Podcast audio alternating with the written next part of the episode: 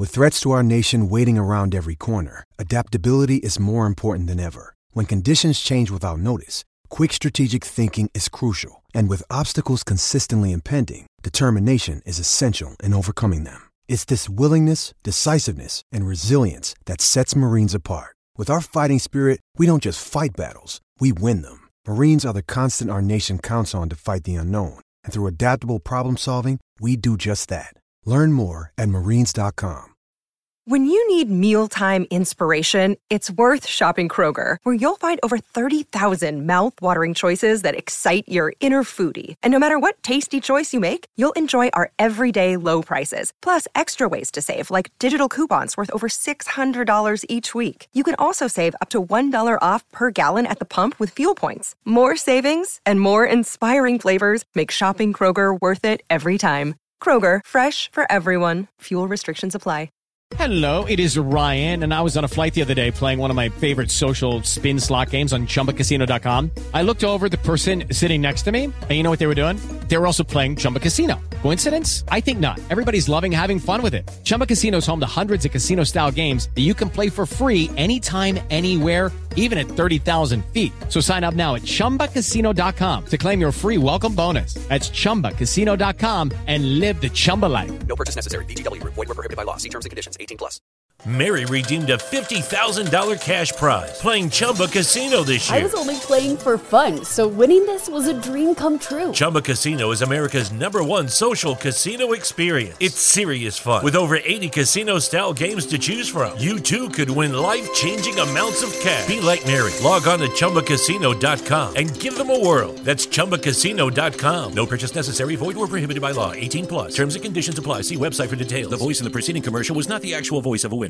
How exactly did Perez win in Monaco? How did Leclerc lose from a controlling position? And could Sainz have won with his daring straight to slicks strategy? Let's find out. From Autosport.com and Autosport Magazine, I'm Martin Lee. This is the Autosport Podcast.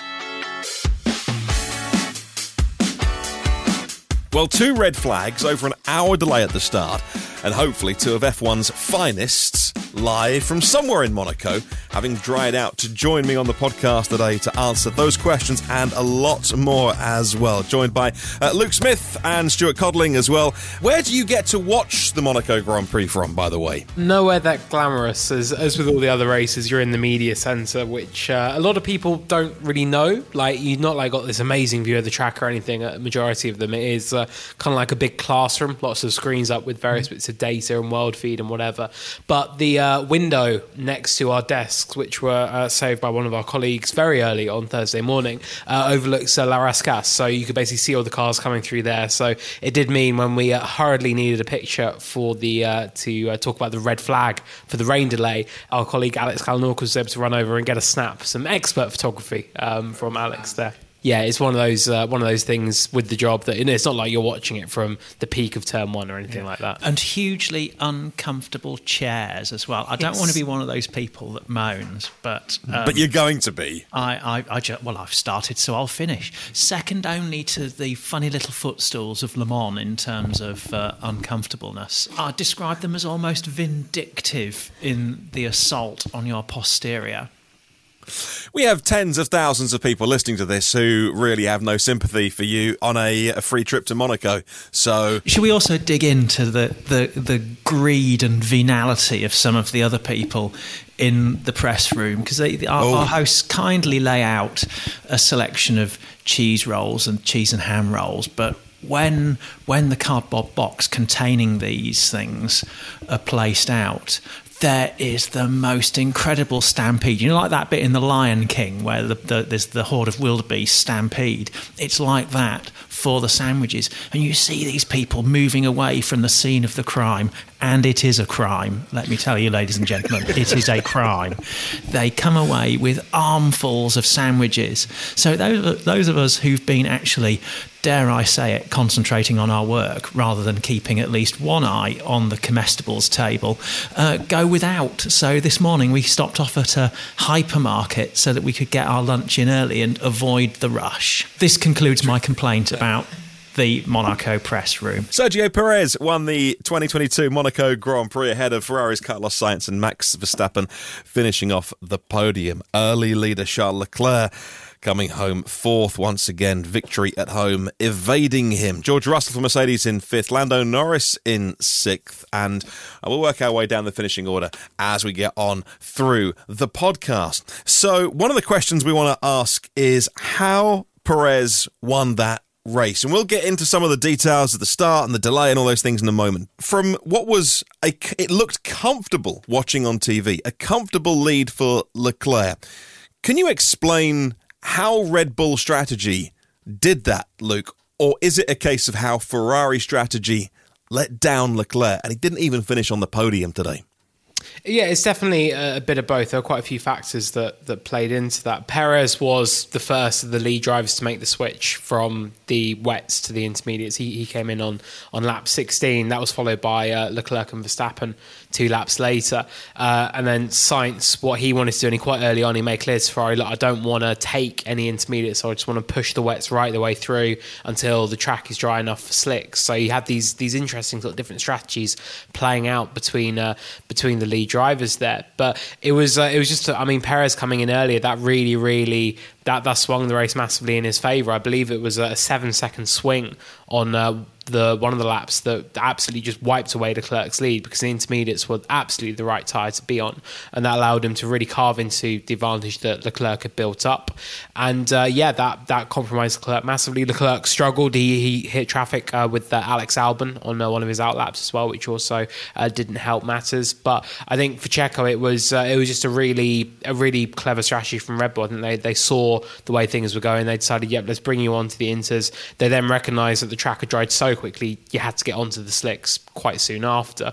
Um, so yeah, I think it was it was some clever work from them. Ferrari definitely threw this away, but I think that Perez and Red Bull they recognised that they had to react quickly.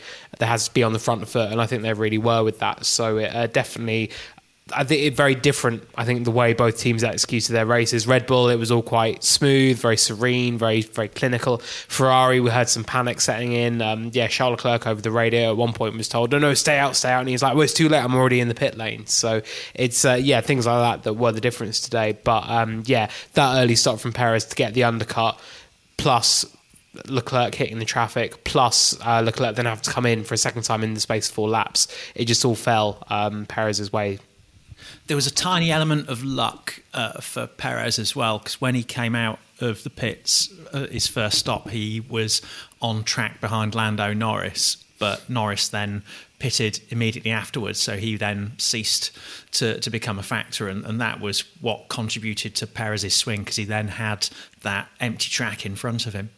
Okay, help me out with something because the TV coverage was talking a lot about how the overcut, in other words, pitting later than your opposition. The overcut is what won it for Red Bull. And yet, all I could think of was, well, hang on, no, Perez pitted two, three laps earlier than the Ferraris. He pumped in some brilliant laps on the Inters, closed the gap, and isn't that what won it for him? Or did I miss something? Can you help uh, untangle that whole kind of undercut, overcut, how the strategy teams won the race today?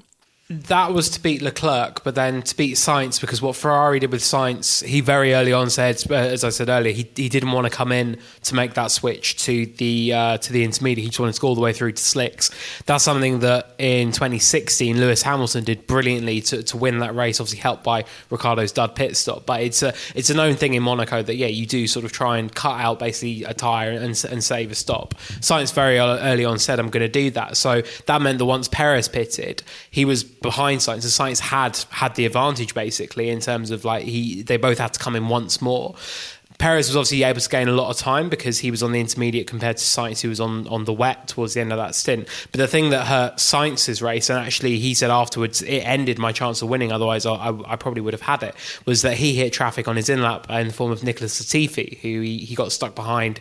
Obviously, Monaco, it's very, very hard to overtake, even with back markers, to let another driver pass with blue flags is very, very difficult. And that cost him time. And he, he afterwards said he that's what he reckons cost him because obviously he came out in second place and was very very close with Perez uh, as we saw through those closing stages. But uh, yeah, without that, Sainz I think had a really good shot at the win today. Um, I spoke to uh, someone who works very closely with Carlos uh, after the race and said, "Is he is he disappointed? Is, is he frustrated?" And he said, "Well, it's not really frustration." He said, "It's obviously just a case of yeah, look, we know it's going to come at some point. This first win is going to arrive."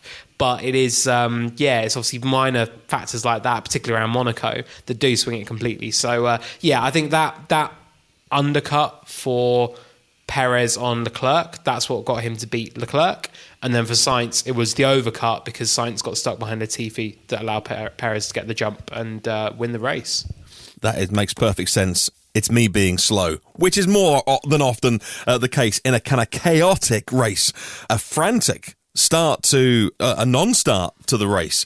Um, I did make a, uh, a, note of how long. I think I noted one hour nine minute delay. Maybe the race start was three three sixteen, uh, which would mean four sixteen.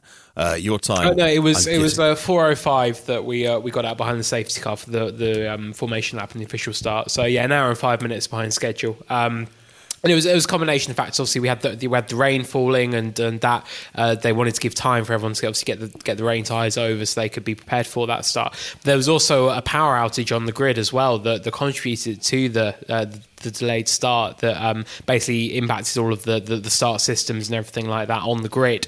And that was also why we didn't have any standing restarts after the red flags in the race as well. That's why we always have rolling restarts. And uh, yeah, it was something the FIA clarified after the race because obviously that was a big contributing factor in those delays that happened.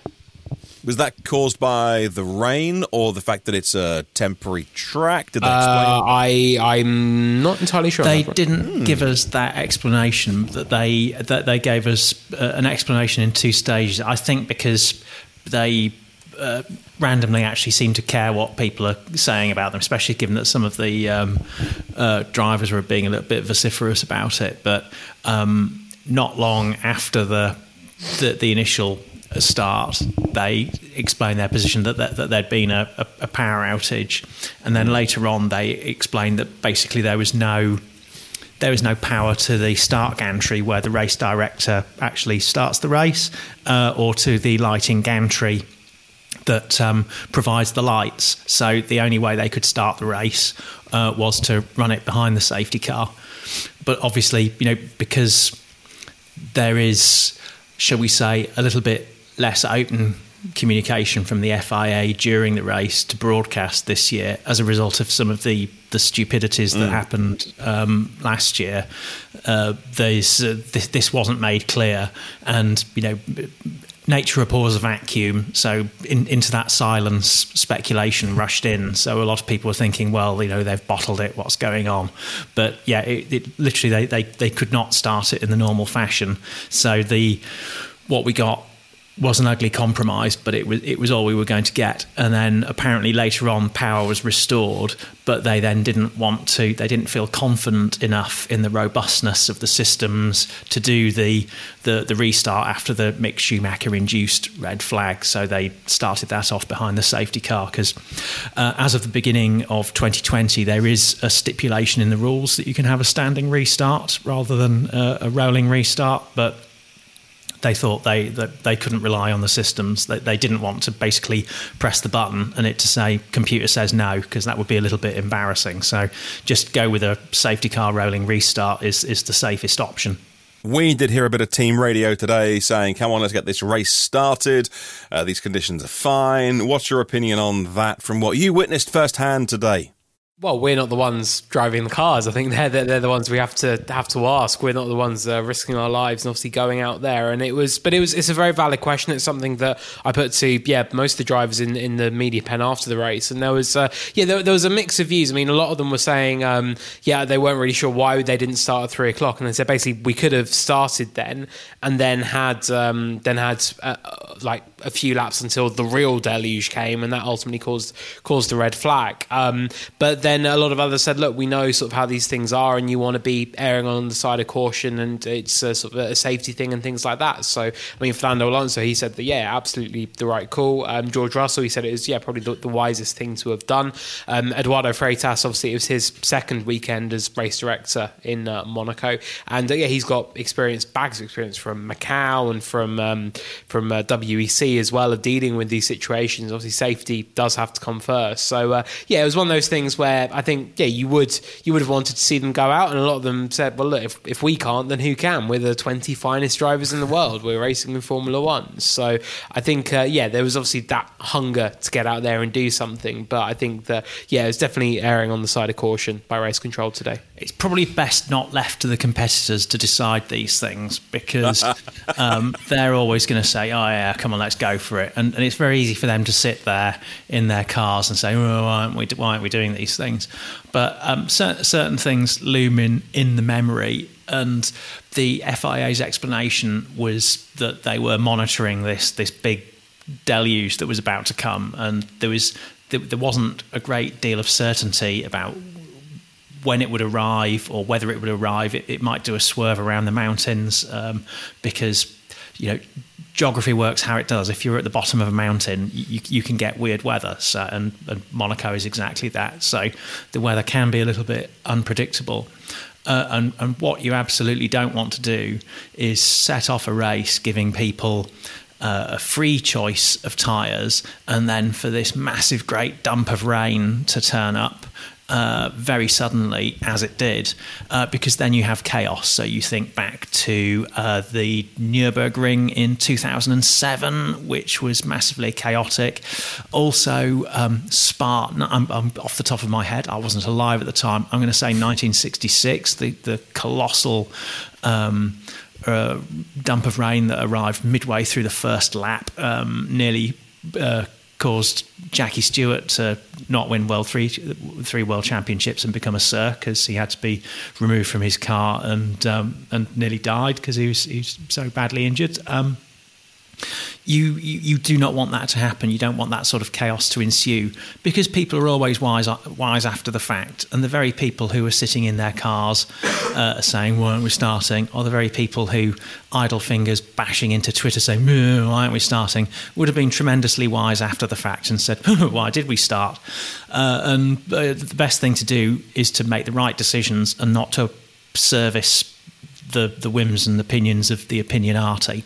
Yeah, some of the social accounts I follow from the uh, more senior figures of the sport, perhaps uh, since retired, were doing a fair bit of back in my daying on Twitter. Uh, they would have gone racing, but you know, safety first and all that in modern Formula One. So you speak to the drivers after every race, including Sergio Perez. Uh, Codders, uh, how was he today?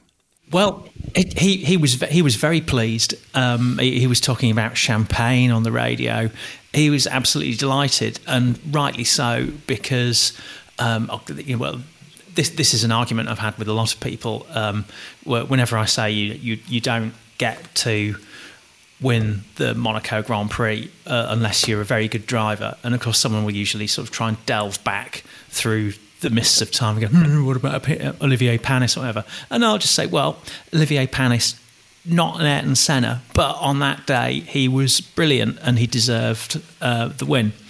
Uh, and you, you look at the list of drivers who've won the Monaco Grand Prix, and every one of them is either out of the top drawer in terms of talent, or on that day they were brilliant. Uh, you know, Jean Pierre Beltoise in 1972, I think. Another driver, he would say, not someone out of the top draw, but on that day, brilliant in a terrible car and deserved his win. So um, Sergio Perez, I think, realizes that this win is probably the, the best one of the um, the, you know, is it, is it now three he's won? Not, not, not, he doesn't have a great number of Grand Prix victories to his name, but this is one he mm. earned. Uh, he drove brilliantly uh, at a very difficult circuit because just to just to get to the end of the Monaco Grand Prix is really hard. I think people who watch it on TV don't really appreciate just how difficult it is to be so precise and so error free for lap after lap of a very long, difficult, hard circuit. If if I may, it's his easiest win because uh, the Sakhir circuit two years ago he came from fifth uh, to win, and then in Baku last year he came from sixth to win. So to start third to win, I will say it's his easiest win Yeah, in yeah, easiest, I- I- that's three from a very tough bunch, I must say. Like he's, uh, he doesn't do things the easy way, does he, our Checo? He's uh, yeah, he's um, no, I think I think it's it's really good to see, and it, he's uh, he's one of these drivers who I think yeah, you kind of thought, oh, okay, his his ship sailed, like he's not going to be one of these top level drivers. He had that chance at McLaren, obviously that year went so badly, and then he was uh, yeah, sort of Force India Racing Point stalwart for so many years. But then actually, yeah, with Red Bull, obviously the circumstances were as they were to give him this opportunity that he was basically dumped for Sebastian Vettel and that Red Bull basically then were like, well, do we keep Alex Albon? And again, you think, crikey, if Aston Martin had stuck with Checo and Stroll, what would Checo be doing now? He, I mean, he'd be, yeah, he, he'd be way down the order. So it's, um, it's really cool to see. And I think, yeah, I think today just really proved that he is, he is one of those sort of yeah, he's an excellent, excellent driver. He's not a Verstappen, he's not Leclerc, Hamilton level, but he deserves this kind of success. And to now be only 15 points off the lead of the Drivers' Championship, six behind Leclerc, that's fantastic. And I think he really can sort of yeah he's going to be he's going to be one of these drivers i don't know if he'll be there at the very end of this fight for the championship but the fact he's sort of like even in range now i think that's really really exciting for him and 15 points behind his teammate, considering that at the Emilia Romagna event, that's when Verstappen got his, you know, mega 34 point haul. So takes some of those extra circumstances out out of it, and he's doing incredibly, uh, incredibly well. And he goes on to Baku next, where he's won one before as well. Let's talk a little bit about form, actually, guys, if we can. Um, Red Bull versus Ferrari. In your opinion, who uh, who was the quicker team this weekend on balance? Ferrari was certainly the, the quicker car in dry conditions. Um, someone asked, um, I think Max Verstappen, this in the press conference. Said, you know, where where do you think you two stack up in terms of pace? And and and, and Max said it was it's, it's quite difficult. Probably, arguably, Ferrari had the the faster package. Um, in the dry, in the wet, it's harder to say because you know conditions vary. You you, you drive differently. Um, ultimately, this this should have been a Ferrari one-two, and the fact that it wasn't will be a disappointment, and it could just come back to bite them uh, in the final races of the season. Is that four now? Is that four Yep. attempts? four in Yeah, a row, So which is it's uh, Right. it's going Red Bull's way right now, and it's four in a row. But it's also the last two. Ferrari should have won. They should have won in Spain. Leclerc very unfortunate with that uh, power unit issue that forced him to retire. And then yeah, you look at this and think it's another race that Ferrari should have won, and they they threw it away. They uh, let it slip through their fingers. So it's these kind of races that do decide a championship. You do look at events where you think, okay, well that should have gone this way, should have gone that way. Ferrari can take confidence from the fact that they've stopped the rot that I think was setting in after Miami, where Red Bull clearly were a step ahead in terms of performance. I think Ferrari have now stabilised that. But it's all very well having the quicker car and the better long run pace and the better package. If you can't convert that into the win on Sunday, though, it's no use at all. And you know, normally we talk about the next race at the end of the Grand Prix as we, we wrap up. But as, as we head towards Baku, um, what are your thoughts on form and pace heading into that event between those two teams? that Red Bull, the top speed and on the straights, that has been its big strong point this season. Obviously, we've got that massive, massive straight in Baku, so I think that can really play to its advantage. But then we saw last year how Ferrari being good through the twisty stuff, sort of through that castle section and all of that, that can really work in its favour. And again, Ferrari, they had that slower speed corner advantage this weekend in Monaco. So I think that again lends itself to to being good for them.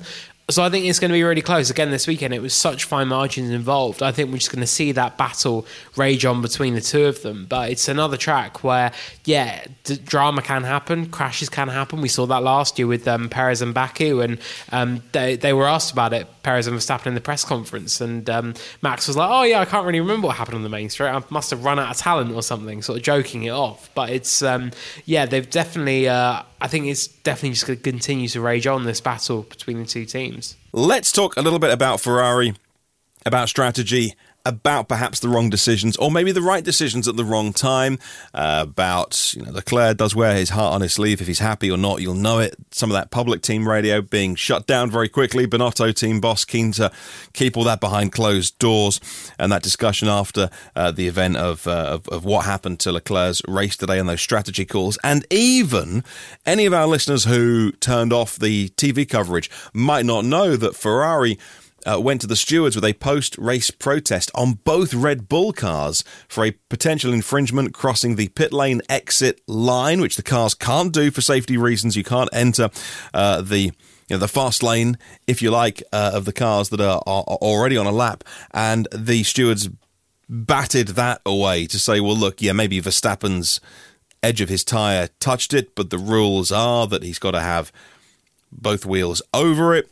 And so there was an amendment to uh, some of the rules which weren't fully reflected, I think, as well in the. Um, uh, in the briefing to the teams uh, this weekend, a bit a cut and paste, as they later clarified from the stewards from last year's event. What's Ferrari doing there? Is that just attack being the best form of defence, knowing they got it a little bit wrong today? They they were clutching at straws. It was worth asking the question because cer- certainly uh, with with with Perez, um, he had a twitch coming out of the pits, uh, and, and that altered his trajectory a bit. But it was much less cut and dried.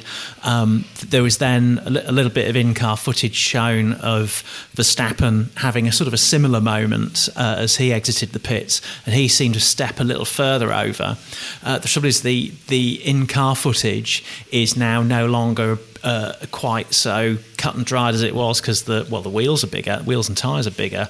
So um, I, I, think you have to be uh, very confident of your opinion to state based on an in-car whether a car has actually gone over the line. Uh, so it's a tricky one, and obviously the, the, stewards looked at it and dismissed it, and, and Ferrari asked the question. It, it was worth doing uh, as a piece of gamesmanship. To my mind, what it shows is not just that um, Ferrari made a mistake with, with their pit stops, their their strategy unravelled, their operations went wrong. They they panicked. You know, you say come into the pits. No, don't come into the pits. Whoops, too late. The, there was an element of operational chaos there. They were trying clutching at straws to make up for it. It, it also signals maybe uh, a a ramping up of the tensions between the two teams, which is, you know, it, we, we, could find ourselves in Red Bull versus Mercedes territory. Maybe we, we won't see in the Netflix program next year Christian Horner fulminating to quite the same extent about Mattia Binotto as he complains about Toto Wolff. But you know, this this is a friendly rivalry that is becoming substantially less friendly as each race goes by. Uh, Sky were fortunate enough to have Christian Horner on this weekend. Did you uh, know he's never nice. on Sky? Uh, no, it was nice they managed to get hold of him uh, this weekend, and he was saying that Perez is as is as much in the hunt as Verstappen for this uh, for the World Championship, which of course is um, an interesting thing to say. Let Let's play a fun and utterly pointless game. So, if Red Bull were running one two this weekend and Perez had earned that first position, do you think they would have swapped the cars around? Nope. I don't think so. No, I no, I don't think the, so. The cynic in uh, the the cynic in Formula One and the uh, yeah the. Uh, Oh, I mean, obviously, yeah.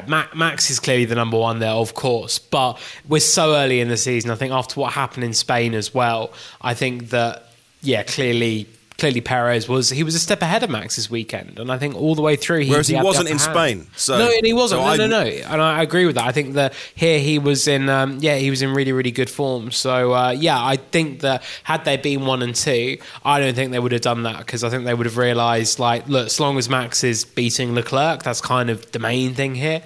Checo deserved that win wholeheartedly. So yeah, I don't I, I, like to think Red Bull wouldn't have done that. Codders, are you are you on the same page? You're a little more cynical. Uh, yeah, I'm on the same page. Um, obviously, in, in Spain, the, you know Max had his random gust of wind uh, at uh, turn four that sent him off and put him at a disadvantage, and, and that sort of very much handed the. Uh, the, the, the sort of lead, as it were, between the two to to Checo. With this, I, I think that there's there's no way you could say that Verstappen has been the better driver over the balance of, of the Monaco weekend. Uh, obviously, Perez did mm. bin it in Q3, which will no doubt amount to a demerit when our colleague Alex Kalinauckas comes to write his driver ratings.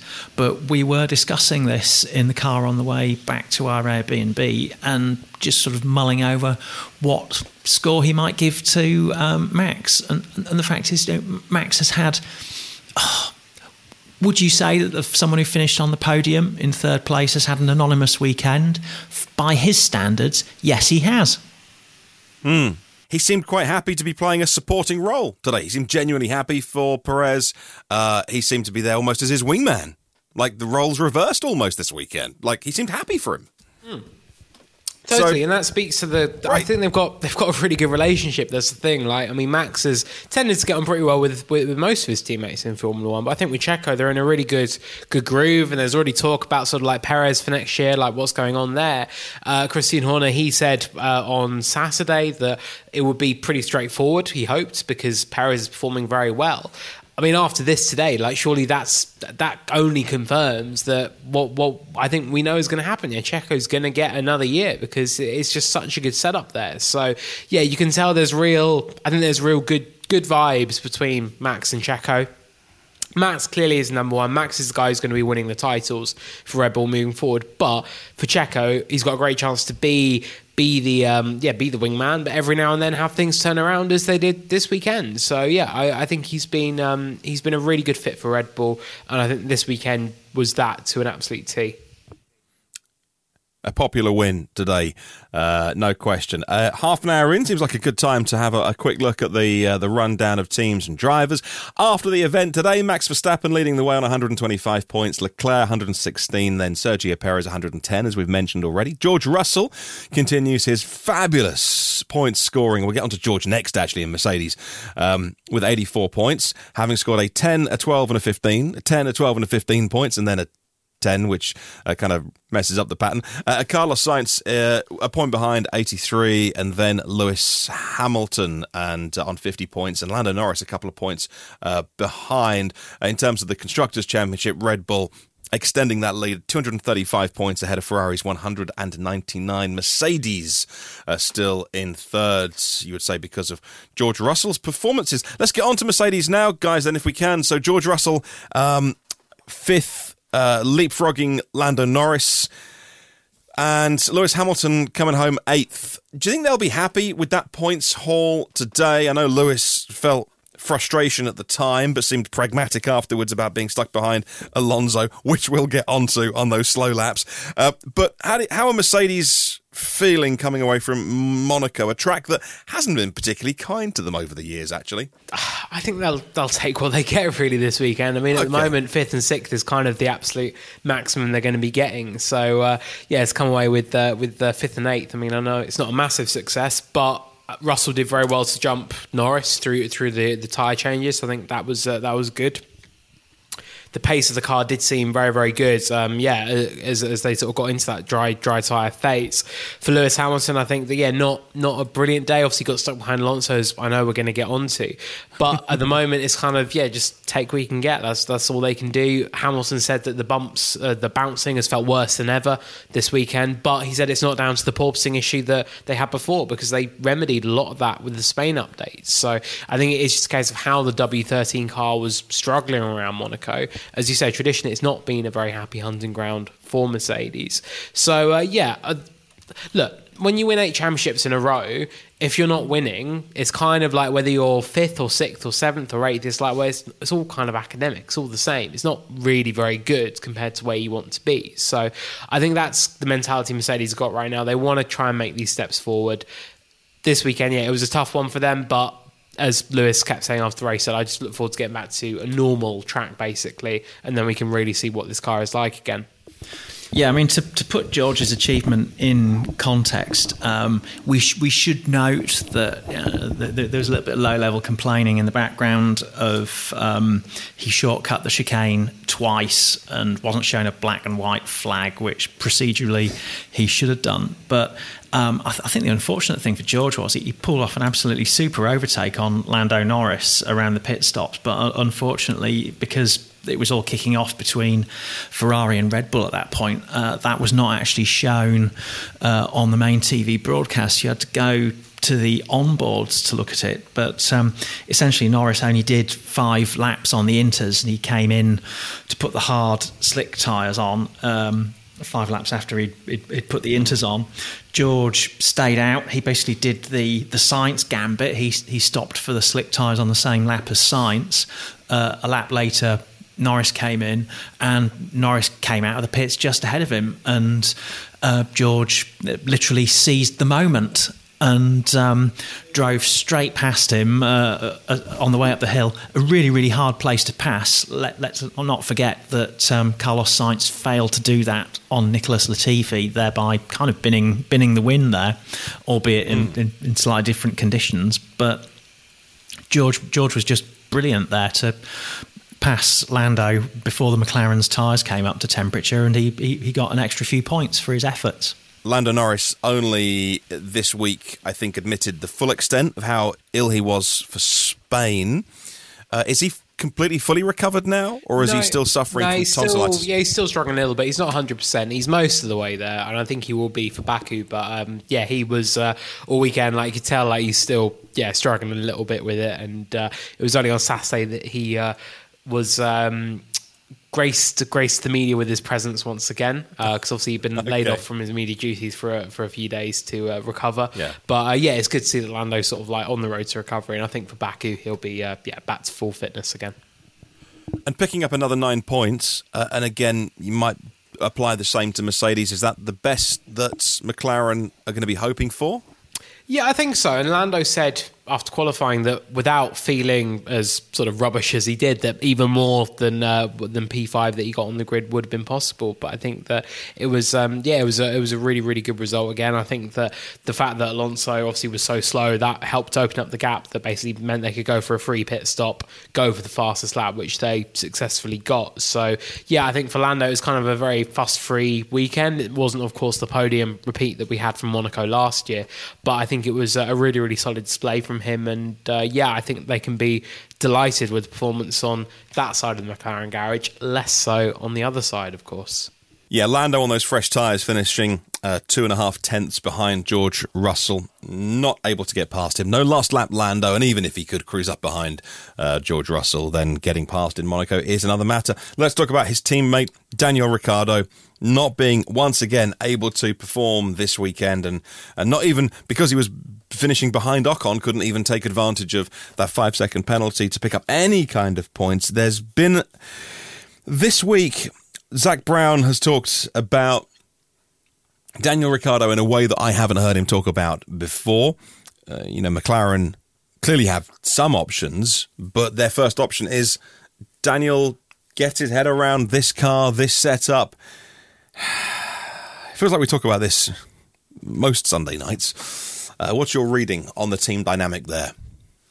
It does feel like the narrative has changed a little bit there, and it's kind of gone from we're standing by Daniel, we want to do everything we can to help bring out the best in him and, and take that step forward, to Zak saying, yeah, it's not met our expectations, not met his expectations, and confirming to one of our colleagues in the US at the Indy 500 that there are mechanisms within Ricciardo's contract where we don't work together anymore. And I think that it's kind of, you look at the parallels to Monaco last year, obviously, that was so played up by Drive to Survive in, in, in that early season episode where he was lapped by Lando. And obviously, didn't quite get as, uh, yeah, it wasn't quite as terrible as that this year. But it was, um, yeah, it's still not a good weekend at all. And again, you just wonder when is this big breakthrough result going to come, and when is the consistency that Lando has going to arrive for Daniel. And uh, after the race, he was pretty like, yeah, he, he, was fairly upbeat. He said that when he saw the rain come, he thought, hey, it's a really good opportunity. But it was, uh, yeah, he just struggled, uh, struggled a lot, obviously, towards the end of that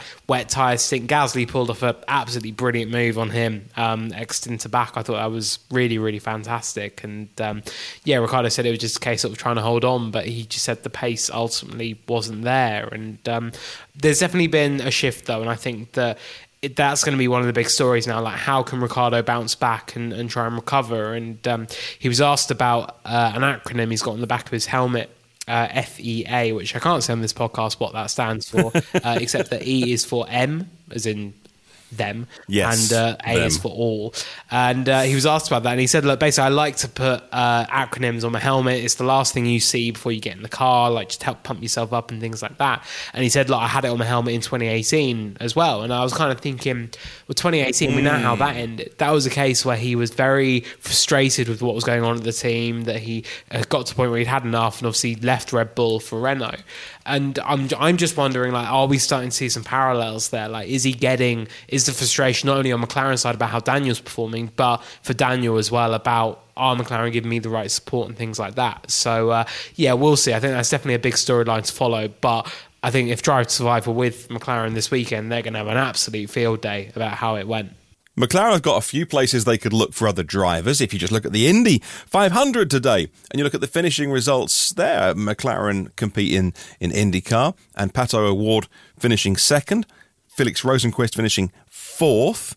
Uh, it was Chip Ganassi and McLaren finishing the top two teams in the Indy 500 today. And so they could look there, they could look young driver program, but I don't know where McLaren are with that. They could look at other drivers on the Formula One grid. What do you think is more likely?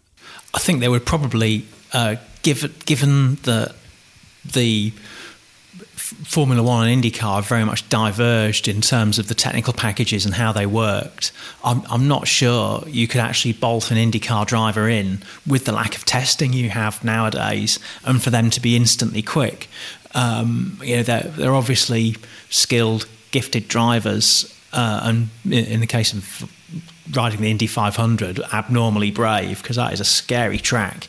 Um, I'm I'm just not convinced that you could um, grasp the nuances of. Uh, of, of, a sort of 2022 generation F1 car quickly enough, given the lack of track testing opportunities, they would probably, I would say, look to somewhere else in F1. I'm not convinced there's that many people who are out of contract. And also, McLaren, as one of its cost cutting measures, binned off their uh, young driver program, so the the tank is empty. So you you have to ask yourself when Zak Brown sort of brandishes the carrot as well as the the stick as well as the carrot rather.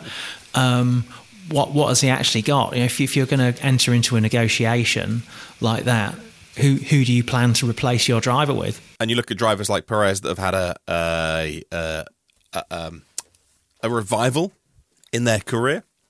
He's 32. Ricciardo's 32 years old.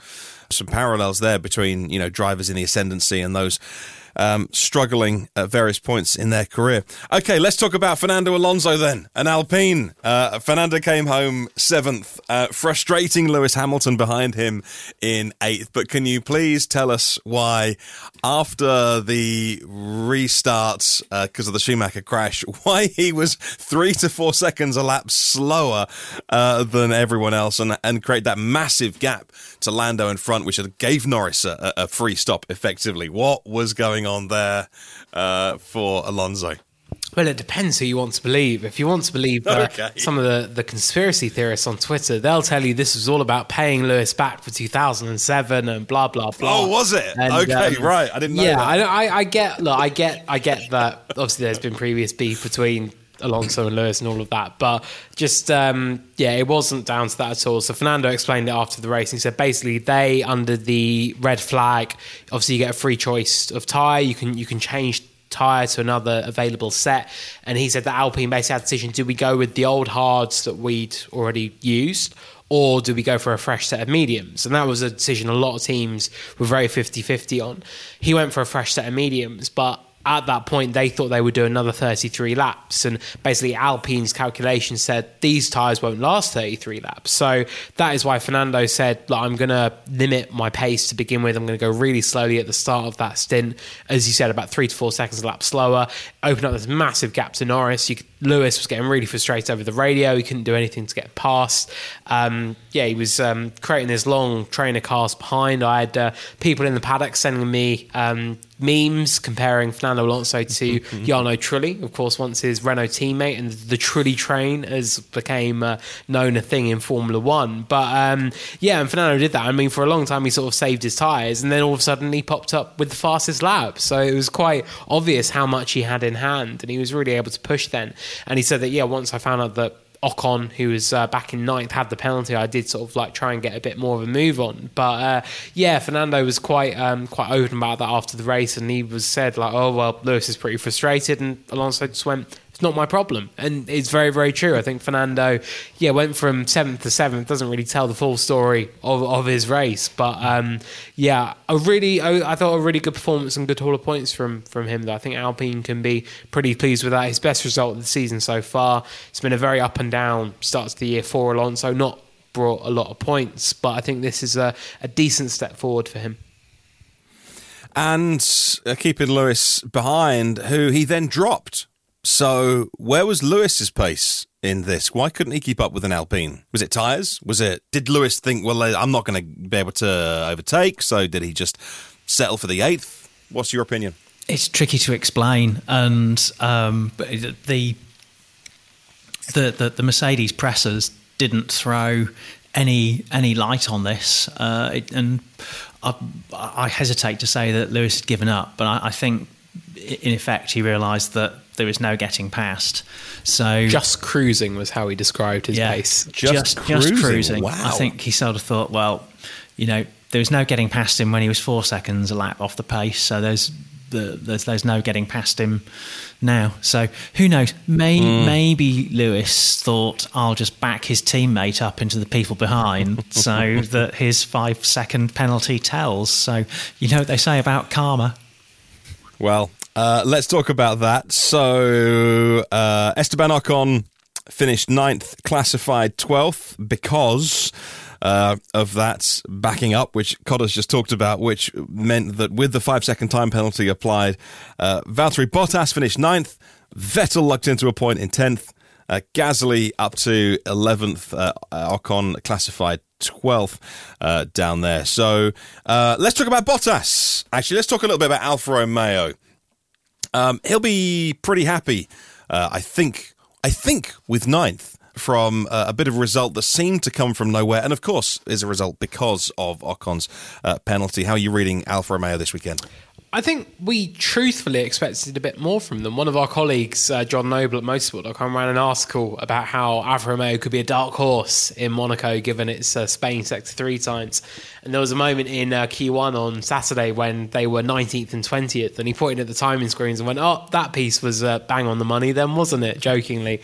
and it's, uh, yeah, I think for them to come out with two points, obviously they would have wanted a bit more. But for Bottas, I mean, from where he was in qualifying, I think that was a, a decent step forward. So I think they, uh, yeah, I think they're seeing this weekend very much as a, an, as an out, outlier. They're not seeing it as representative any way they've fallen or anything. It just, uh, yeah, the car didn't seem to work as well uh, around Monaco. But uh, yeah, I think Bottas another couple of points on the pile. That's that's always good news. Um, Guan Yu Zhou obviously a very difficult first Monaco F1 race for him, starting uh, at the very back of the grid after he, he couldn't get that lap in in qualifying. Uh, but he did have this spectacular save coming out of the oh, yes. he was uh, chasing uh, Yuki Tsunoda, and uh, he said over the radio, "I need to change my pants." So he came to the media pen, and the first thing I said to him was, "Have you changed your pants then?" And he said, "He said, like, I just."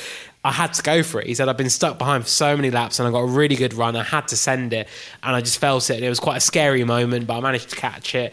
Uh, Sainz obviously had a, another big moment as well uh, when he, he was tailing Perez at one point. So it was definitely a race of uh, a couple of very big saves. But uh, yeah, not a day I would want to be wearing a white race suit if I was uh, racing for Alfa Romeo.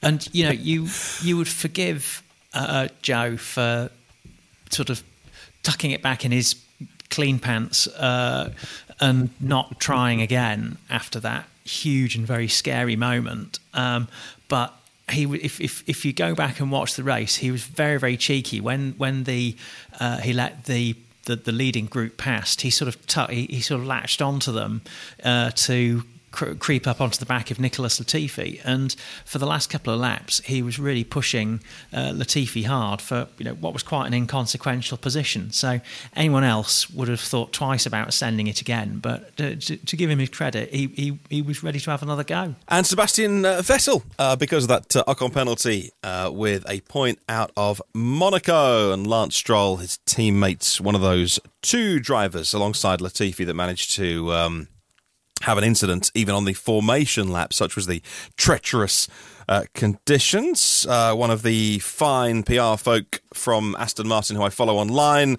uh, spinning this as uh, you know as a, a victory, a, a useful point. Yes. useful uh, performance, and we'll build. We'll build on from from here. But um, when are they going to start to unlock some more pace from that uh, that package? Then, ah, That's a very good question, and I think that they uh, even they don't know the yeah, answer. It's um, it's yeah. not been. I mean, for all of the green Red Bull comparisons, it's not exactly give them uh, Red Bull. Uh, Red Bull is not giving them wings. Let's say they've yeah. not been able to make a massive step forward. But I uh, know they've. Um, I mean, Seb said today, look, we've sort of been able to learn a lot more about the package, and he said not really unlock much more performance, but we do sort of understand at least what these new parts are doing now, which is good. Um, another point. I mean, we've got to be realistic that Aston Martin are right now in a battle with Williams as to who doesn't finish last and end up with the wooden spoon. And I think that they mm. obviously want to take that step forward. But Seb's pace was, yeah, I mean, he did well to get through to Q3, end up P10. Strolled in fairness, he was kept out a very long way on um, on, the wet tyres. And uh, yeah, had he hang on a few more laps, then uh, the red flag would have played right into his favour. Obviously, it didn't quite work out like that, but it was um, yeah. I think Aston look they're, they're, they're slowly making those steps forward, but they really do need to. Um, yeah, they just need to unlock what they can from this package because clearly they're not in a great place at the moment. Um, yeah, scrimping for P10 is not what Lawrence Stroll will want at all. But uh, that's kind of the reality where they are right now. Yeah, it's the second race of the year for them, in effect, with with a new car. So um, they are they are now behind the curve compared with their rivals, having decided to go to a plan B. Mm. You know, it's all well and good being inspired by another design if it indeed yields uh, results, like we saw with Racing Point. Um, but uh, but yeah, we we uh, we expect to see uh, some more from those Aston Martins, as indeed they all do. Now, Pierre Gasly is a driver who uh, took the Inters early. Lap three, I think he went earlier than most on those, and I, I kind of didn't follow his race too closely after that, and so I was surprised to see him, you know, eventually when it all kind of shook out, only finishing um, 11th. I, I feel a bit uh, disappointed for him. He seemed to uh, to to run well early, but all to sort of no results. Really, did either of you catch up with?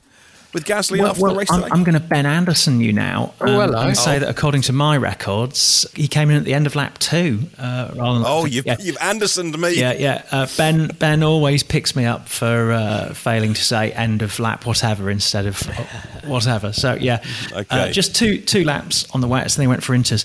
Um, that was too early. Um, really, you could tell by the way that car was all over the place. And then it, it, did play into his hands, but he had to do a lot of overtaking. Granted, he did that well. You know, we've we've alluded to that marvelous overtake on Ricciardo between Tabac and mm. the swimming pool, but um, he did. He, he left himself with a lot of work to do. Part of that, I think, was down to his poor qualifying position, which you can kind of blame the team for a little bit. He certainly did. Yeah, and I think that I think Gasly. I think it was it was a really good display. I thought from him today. I think the pace of, of the AlphaTauri was there all weekend. He was, uh, I think, seventh, sixth, and fifth in, in practice. He ended FP three and P five, mm. which is why he was so justifiably angry after qualifying. And uh, talking to him after the race day, yeah, it was he was actually in a really good move and um, really good mood. And when I said to him, like, "Oh, that move," and Ricciardo, like talks through that, he was like, "Yeah, like you just got to get a bit creative and really think about how you're going to plot these moves and everything like that." But um, yeah, I think that even if wasn't any points from today, and it's I know it's not been the best start to the season for him.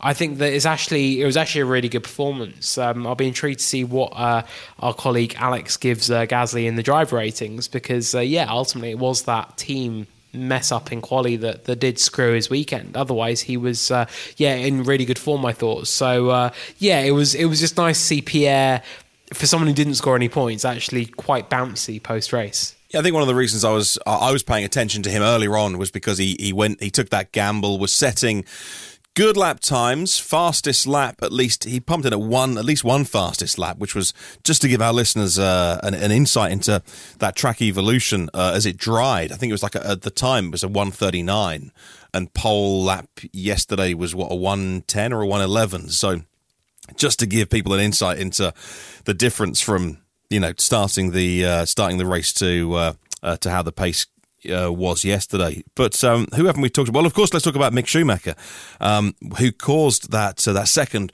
red flag with a, what looked a very very dramatic accident. Of course, the car behaving separating as it should do following Grosjean's accident, but doesn't take away, uh, you know, from the fact that visually when you see a car split in two.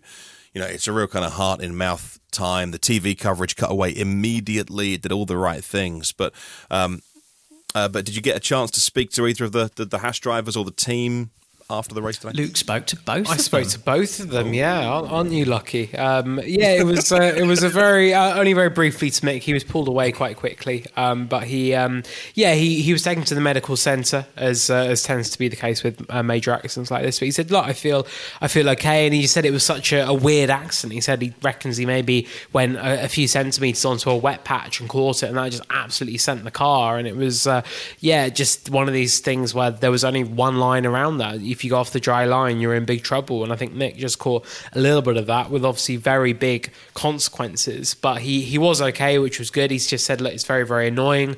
Obviously, this uh, pointless run to start the season is uh, it's not something he wants. Like, he needs to make a big breakthrough. And uh, I think the performances have been, they've been good points, but we do need to see actual points to uh, justify sort of what, I guess, what he's doing, the progress he's making. Uh, Sebastian Vettel, he was asked about um, Mick's accident after the race, and he said, "I I think you guys, I mean the media, uh, need to sort of give him a break and stop being so hard on him." And it's like, yes, okay. Yeah. That's a fair thing for you to say, but also it's our job to be critical and to hold people to account and to be, be journalists and to be analytical. And I think that mm. for Mick, that yeah, it's a it's a it's a, it is a mistake, and it's the kind of thing that you look at and you say, look, that cost you a chance to sort of be there when things all shook out. But um, yeah, so not what Mick would have wanted with K Mag. I mean, me and a lot of other people were like, "Oh wait, he's retired." Like so much was going on through the pit stops. It was uh, only a few laps later we actually clocked that he was out of the race, but um, he was uh, he was so again, surprisingly upbeat for a driver who just retired from the race. And he said that he um, he uh, was um, he thought that he was in a really good point. He thought that he had the pace to get past Bottas. I mean, Bottas ultimately ended up ninth, so could he have been in the mix for some points? Uh, quite possibly. But uh, yeah, it was a power unit issue in the end that ended uh, Magnussen's race and meant that Haas came away without any points today. Yeah, I did the same with Alex Albon. Uh, we haven't talked about Williams yet. Uh, hadn't realised that he had uh, retired on lap 48. Uh, such was the uh, the sort of focus on other, things. Uh, and his teammate Nicholas Latifi, who I mentioned had that early lap one incident, formation lap even, um, in the treacherous conditions coming home, um, 15th. Probably no big Williams talking points coming out this weekend, unless I'm wrong. Probably not.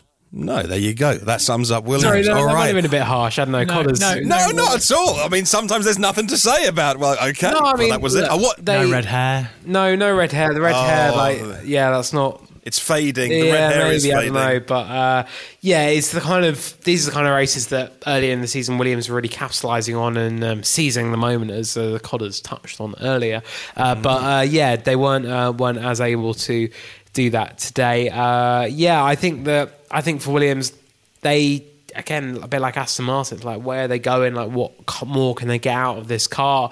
But this weekend was quite it was quite anonymous. Um, Latifi obviously had that crash on the formation lap, and he said a bit. It basically felt like the throttle got stuck. He just went on, and it was something with the car, not uh, not a mistake on his part. So uh, yeah, that would be something for Williams to obviously look into. But um, yeah, these are the kind of races where you would normally think, yep, they're going to roll the dice and do something with Albon and maybe snare a point, but they weren't really in the picture at all today. Yeah. I mean, it, Al- Albon was, was was quick at certain points of the race. There, there were a couple of bits of the race where he was going purple, but that was because he was running on his own at the back, having you know committed a few blunders. He went off the track a couple of times. Um, it just looked like a very difficult car to drive. They talk about it lacking downforce. That's you, know, you sort of say, well, where where in Monaco do you need downforce? But yeah, the, the, these cars all run high high downforce packages to, to maximise what they have, and the the Williams that's just not in its in, in the car's skill set, unfortunately. And how many times over the past few years have we said that Williams is decently quick in a straight line, but lacks that ability to uh, put down performance um, with, with, through aerodynamics. It's clearly a, some sort of ingrained problem that they that they need to address, and, and it might even be. Um, a, a, physical issue with you know their wind tunnel facilities, their research facilities, because they've had a bit of a shake up, or a lot a bit of a shake up in their uh, tech organisation for a while. We, we, could have asked FX Demaison when he bumped into the lift ahead of us after we parked our car the other morning. Maybe. Oh, I didn't realise that was him. Yeah. There we go. That's our hour. We move on to somewhere where there won't be uh, those kind of downpours. Uh, at least highly unlikely. Air temp will be uh, mid 20s, uh, you would think, uh, for the Azerbaijan Grand Prix. We're heading back to uh, Baku. Of course, we've mentioned already Sergio Perez getting his first win for Red Bull there last year. who is the fine, fine team we are sending there to cover things for Autosports and Motorsport.com? We are sending Matt Kew solo for Autosport. Um, I, wow. as some of, as part of my bid to try and get some kind of work life balance in uh, in this season. I won't be in Baku. It's one of a few races I'm going to be missing. I'm seeing Billie Eilish instead, actually, which I'm uh, oh, thoroughly looking nice. forward to. But uh, yeah, Baku, it's uh, it's a good race though. It's kind of race that I've given Kew plenty of uh, tips. I think he's going to be doing some go karting on a track that I was uh, we when we got went there in 2018. Uh, the owner of the go kart track invited a few of us to go and test it before it opened, and we got there and found it was massively dangerous. Lamp post just left completely un, unguarded and things like that. So we did a few laps, and we were like, "It's nice, but mate, you've really got to sort yes. this out." Um, yeah, no, Baku's good fun. Uh, it's a race that always delivers some some uh, pretty dramatic moments. So uh, yeah, I'm sure Kew will be bringing us all of the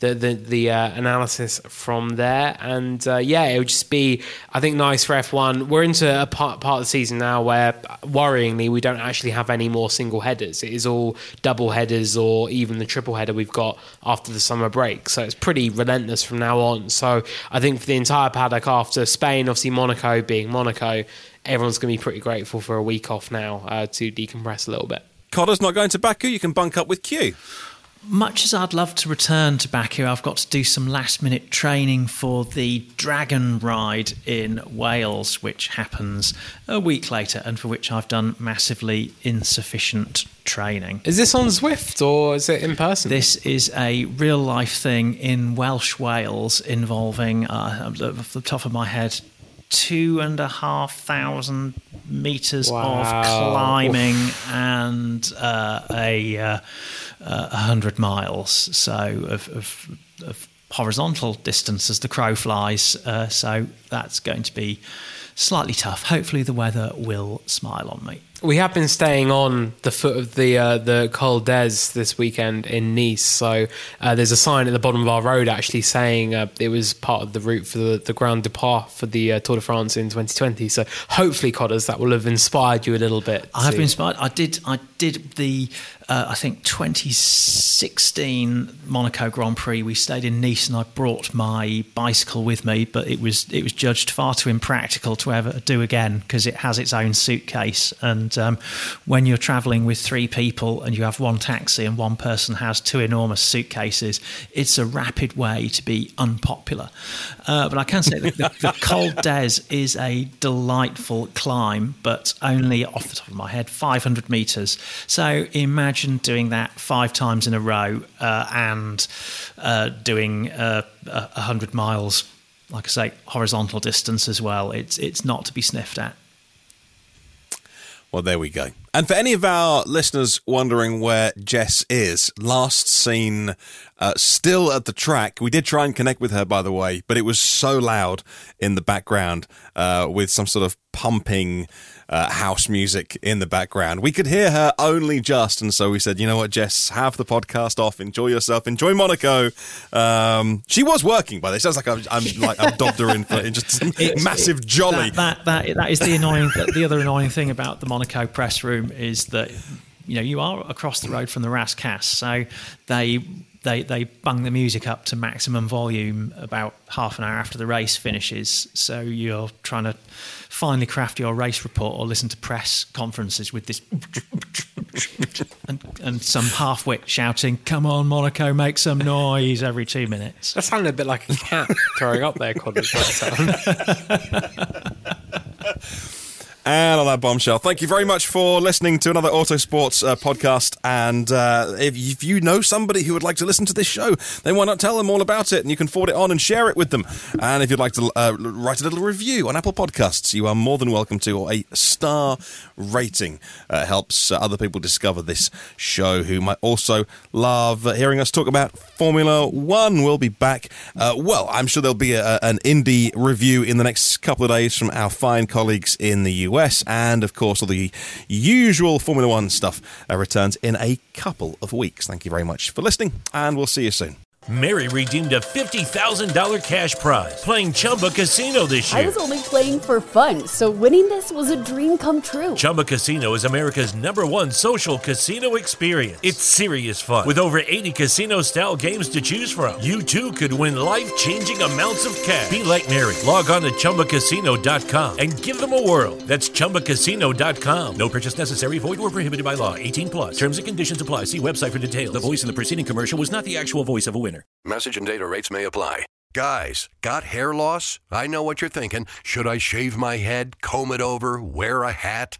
Just stop. This isn't 1970. Keep your hair and your confidence because Bosley, America's number one hair restoration experts, can give you your real hair back permanently. Check them out today because they're giving away an absolutely free information kit and a free gift card to anyone that texts EASY to 203203. Dude, you don't have to look like your dad because this isn't your dad's hair loss treatment. People all over the country trust Bosley because they're ahead of the curve. They use the latest technology to give you your real hair back. And the best part? Bosley's permanent solution is protected by the Bosley Guarantee. Let Bosley show you for free how awesome your hair could look with an absolutely free information kit and a gift card for $250 off. Text EASY to 203203. That's B A S Y to 203203. Sports Social Podcast Network. Hello, it is Ryan, and I was on a flight the other day playing one of my favorite social spin slot games on chumbacasino.com. I looked over the person sitting next to me, and you know what they were doing? They were also playing Chumba Casino. Coincidence? I think not. Everybody's loving having fun with it. Chumba Casino is home to hundreds of casino style games that you can play for free anytime, anywhere, even at 30,000 feet. So sign up now at chumbacasino.com to claim your free welcome bonus. That's chumbacasino.com and live the Chumba life. No purchase necessary. VGW. Void prohibited by law. See terms and conditions. 18 plus.